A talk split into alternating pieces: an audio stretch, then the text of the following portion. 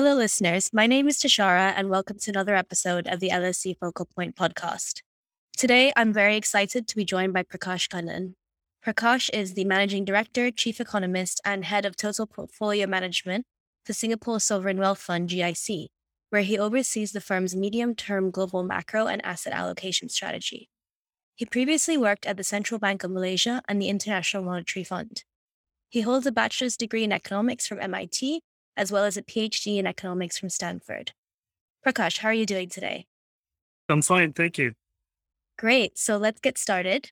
Given your academic background, there could have been a variety of different career paths that you could have taken. What initially drew you to work in central banking, and how did you transition to working for the IMF and now GIC? Thanks for the question, Shara.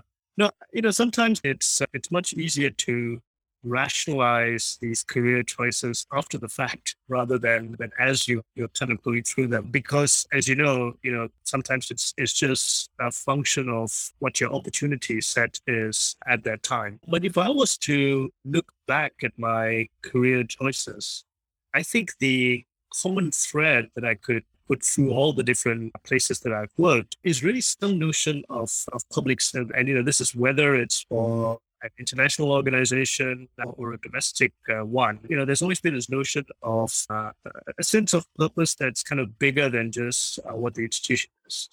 Uh, so, for example, in GIC, you know, I mean, at the end of the day, GIC is first and foremost an investment organization, but there is that kind of high role in, in, the sense of, you know, managing Singapore's reserves, kind of contributing to the welfare of future generations, etc. And I would say, even at the outset, that really is what kind of, of appealed to me.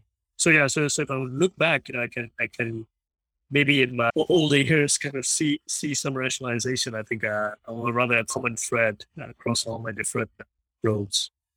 Great. As GIC's chief economist, I'm sure there's no such thing as a typical day. But could you tell us more about your role and what you do?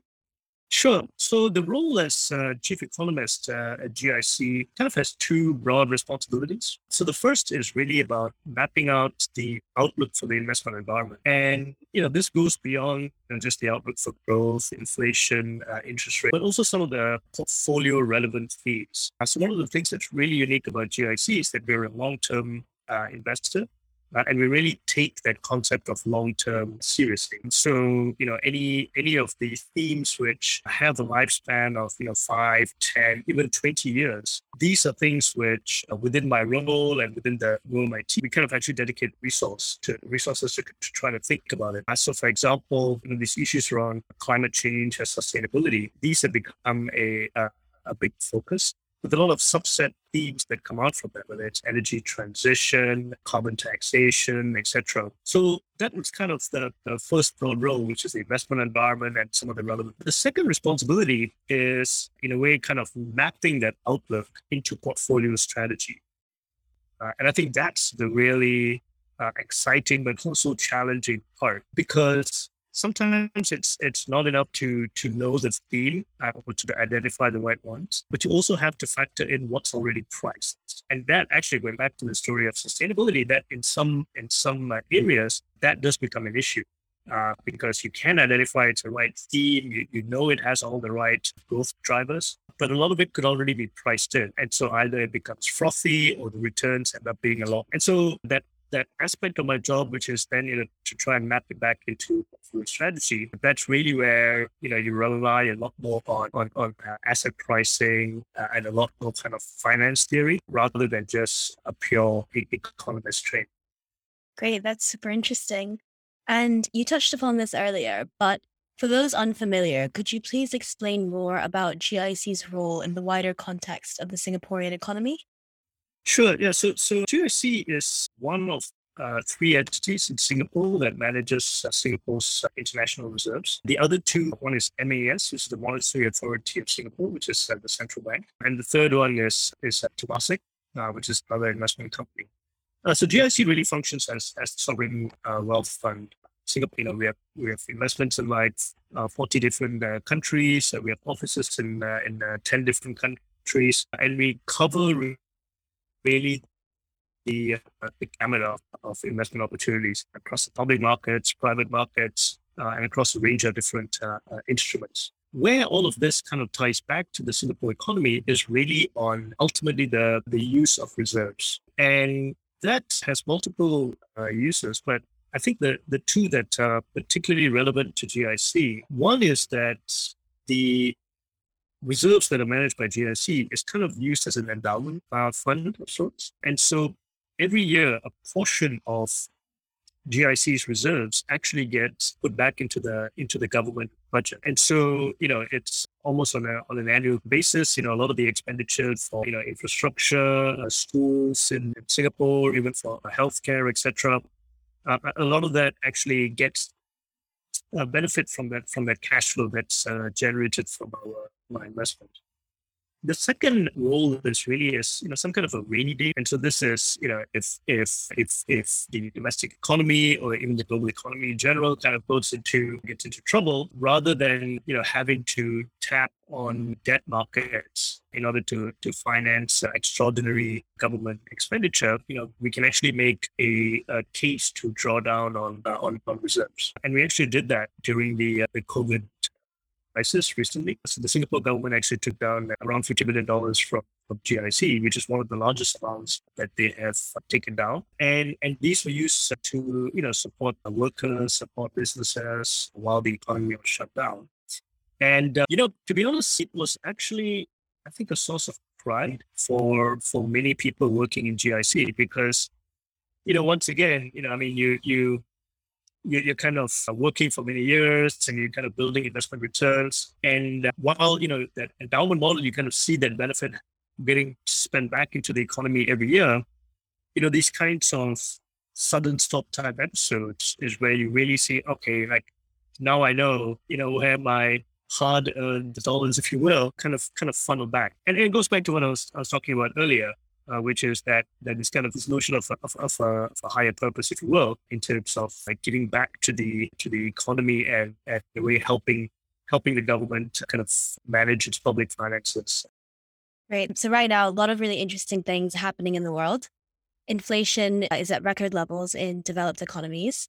For example, with eurozone inflation at 4.9%. As a result, central banks are facing increasing pressure to take action what are the next steps that you think that central banks need to take in order to address this concern?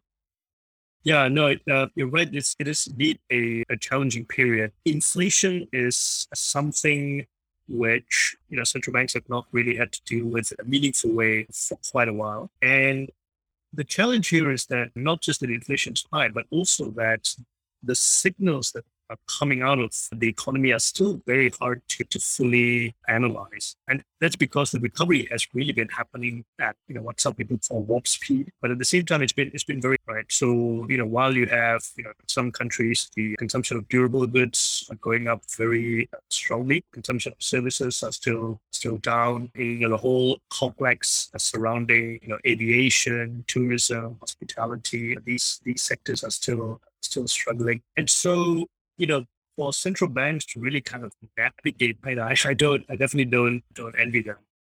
I think the recommendations of sorts, I think really need to depend on individual countries. So you mentioned Europe. In my mind, Europe has less of a, of a problem, I think, to solve because in some ways, this could actually be a really good opportunity, I think, for them to finally, you know, kind of break out of, of, of, a regime where inflation expectations were very low. And so, you know, as, as you probably know, inflation expectations as priced in some of the sovereign markets in Europe have really picked up. And to, to you know, in, in my mind, that's actually actually can be seen as a, as a success. Whereas when you look at Japan, you can see a situation where this kind of low and in fact even negative inflation expectations in some cases really become entrenched. And so, you know, for them, there really is no pressure to, to normalize. And in fact, if anything, they, they really want inflation to pick even more. So the challenge really, I think, is, is in the US. And that is aggravated by the fact that, you know, for better or for worse, you know, the, the, the international rule of the dollar uh, still puts a lot of emphasis on what the Fed ends up doing. So I think it's great that that you know they they've started the tapering process because you know going back to that idea of uh, uh, preserving optionality, I think once they get that tapering process done, I think then it gives them better optionality uh, to respond to to changing developments faster because then they have more freedom to to raise rates uh, sooner. Great. And on the topic of easing inflationary pressures, and you sort of have uh, discussed tapering a little bit, uh, Jerome Powell has indicated his support of a speedier tapering for federal asset purchases. What stance do you expect the Fed to take on this uh, matter, and do you agree with this? Yeah, I think I think it's uh, it's uh, challenging to call it in the, in the, near term. I think the signals that have come out from the Federal Reserve have been that there is some intention to uh, speed up the tapering process. And like I mentioned earlier, I, I think in general that's a good idea because you know it does kind of give them more optionality in the future if they do want to raise uh, interest rates. The tricky part is that you now have the rise of the Omicron variant, for which we don't really know much about. And, you know, what's important for that is really not so much the infection rate, but just the, the health outcomes, because a lot of the, you know, the, the reluctance of workers to kind of go back into the labor force has been that you know there's there's a need to to take care of of, whether it's children or whether it's it's other COVID related patients or in general just just concerns about about getting COVID themselves. And so I think the long if if that really then I think they are in a in a much more difficult place. And, and I think I wouldn't be surprised if they decided to delay that, that decision to, to accelerate the taper. Great. And this brings me to my next question. The uncertainty surrounding the vaccine effectiveness of the Omicron variant has further compounded market volatility, with the VIX rising past its long run average this week. Do you think that investors should continue to expect such high levels of volatility in the near future? Unfortunately, I think the answer is yes. And I think because you are at a point where there is a lot of both cyclical as well as structural uh, changes that are happening. On the cyclical front, as we just spoken, the policy is tightening. So, you know, at the margin, our central banks are thinking about tightening rather than easing. The fiscal impulse, which, uh, as you know, even if even if governments don't do anything, the impulse will naturally tighten just because it's it's relative to what they did in the past. And so when when you're entering this kind of uh, change in the policy stance environment, cyclically, this has always been uh, a very volatile period. But on the structurals, you know, we, we just haven't seen this this degree of fiscal stimulus, you know, just kind of running through the economy. And I think we still don't really understand, you know, how how far, how long, you know, how much of, a, of an impact uh, and how persistent this impact will be on inflation. And then at the same time, you know, China is going through a change in its growth model. You know, it's really thinking about inequality, I think, in a more serious, and it is also thinking about this concept of dual circulation, which, you know, is, is just a very a different way of achieving some form of rebalancing in its economy. So, so, you know, you have all these major, major countries kind of doing both cyclically and structurally, you know, kind of very transformative, transformative things. So I, I think I think yes, the answer is there's going to be a lot of volatility. But one one message that we have been, you know, kind of telling some of our own portfolio managers here, etc., is that even though we are macro cautious, we are quite micro. To go back to, to some of that that research side that I, that I mentioned you know, falls under my responsibility. That you know there are a lot of really interesting and exciting trends I think that are happening at the micro level, and I think that is really where uh, a lot of the really good investment opportunities are, are going to arise.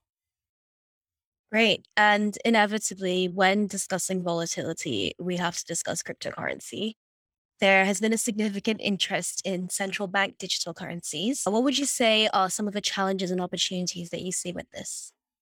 Yeah, I think that it is probably not controversial to say that you know the future of money is going to be, and I think that is a trend that has been happening uh, for a long time you know, I mean, here in Singapore, even though we don't have a central bank digital currency in the technical sense, a lot of our monetary interactions, not just from a, a consumer to business, but also actually consumer to consumer, is all largely digital already. I myself don't don't carry around a lot of cash in my in my wallet anymore.